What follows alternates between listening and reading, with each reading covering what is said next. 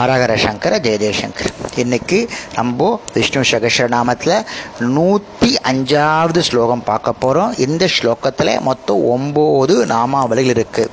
யக்ஜப்ருத் யக்ஜக்ருத் யக்ஜி யக்ஜபுக் யக்ஜ சாதனக யக்ஜாந்த கிருத் யக்ஜ குக்ய மன்ன மன்னாத ஏவச்சக அப்படின்னு நாமாவளி ஸ்லோகம். இந்த ஸ்லோகத்தில் மொத்தம் ஒம்பது நாமாவளிகள் இருக்கு அதை பார்க்கலாம். யக்ஜங்களை தாங்குபவர் யக்ஜங்களை காப்பவர். யக்ஜம் குறைவுபட்டாலும் தம்மை தானிப்பதனாலும் பூர்ண ஆகுதியில் அதை நிரம்பச் செய்பவர். அதனால் பகவான் யக்ஜப்ருத் என்ற நாமத்தால் அழைக்கப்படுகிறார். யக்ஜக்ருத் ஆதி காலத்தில் யக்ஜத்தை படைத்து பிரளய காலத்தில் யக்ஜத்தை அழிப்பவர். யக்ஷத்தை செய்பவர்.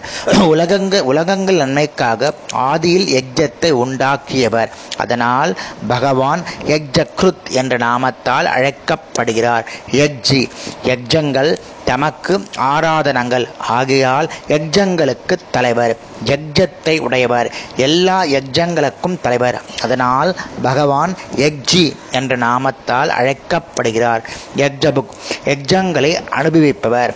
காப்பவர் யஜ்ஜத்தை உண்பவர் தேவர்களை உண்ண வைப்பவர் அந்த யஜ்ஜங்களால் அனுபவிப்பவர் அல்லது காப்பவர். அதனால் பகவான் யக்ஜபுக் என்ற நாமத்தால் அழைக்கப்படுகிறார்.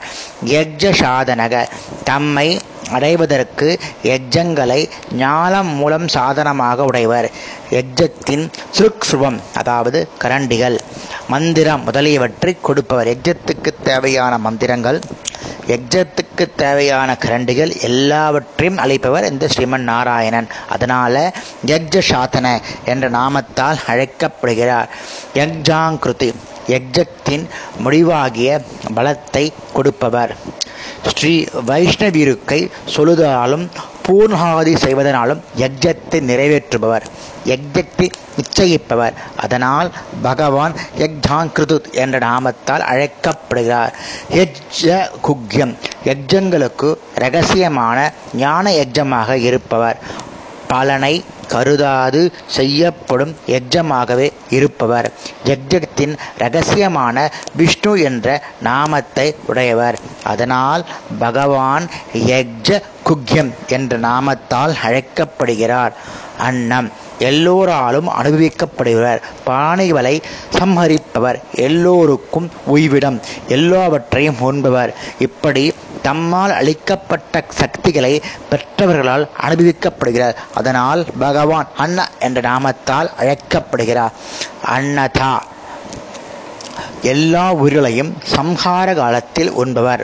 உலகம் அனைத்தும் போக்திரு ரூபமாகவும் உண்பவராகவும் யோகிய ரூபமாகவும் உண்ணப்படுபவையாகவும் இருத்தலை ஏவ அப்படின்னு சொல்றது. உலக அனைத்தையும் தம்மை அதாவது பிரளயத்தை உண்டாக்கி எல்லாத்தையும் தன்கிட்ட வர வச்சுக்கிறார் அதுக்கு ரொம்ப விசேஷமான தன்னை அனுபவிப்பவர்களை தாமும் அனுபவிப்பர் அதனால் பகவான் அன்னதகா என்ற நாமத்தால் அழைக்கப்படுகிறார். இன்னைக்கு இந்த ஸ்லோகத்தை இதை பார்த்துட்டோம். நாளைக்கு அடுத்த ஸ்லோகத்தில் பார்க்கலாம். ஹரஹர சங்கர ஜெய ஜெயசங்கர்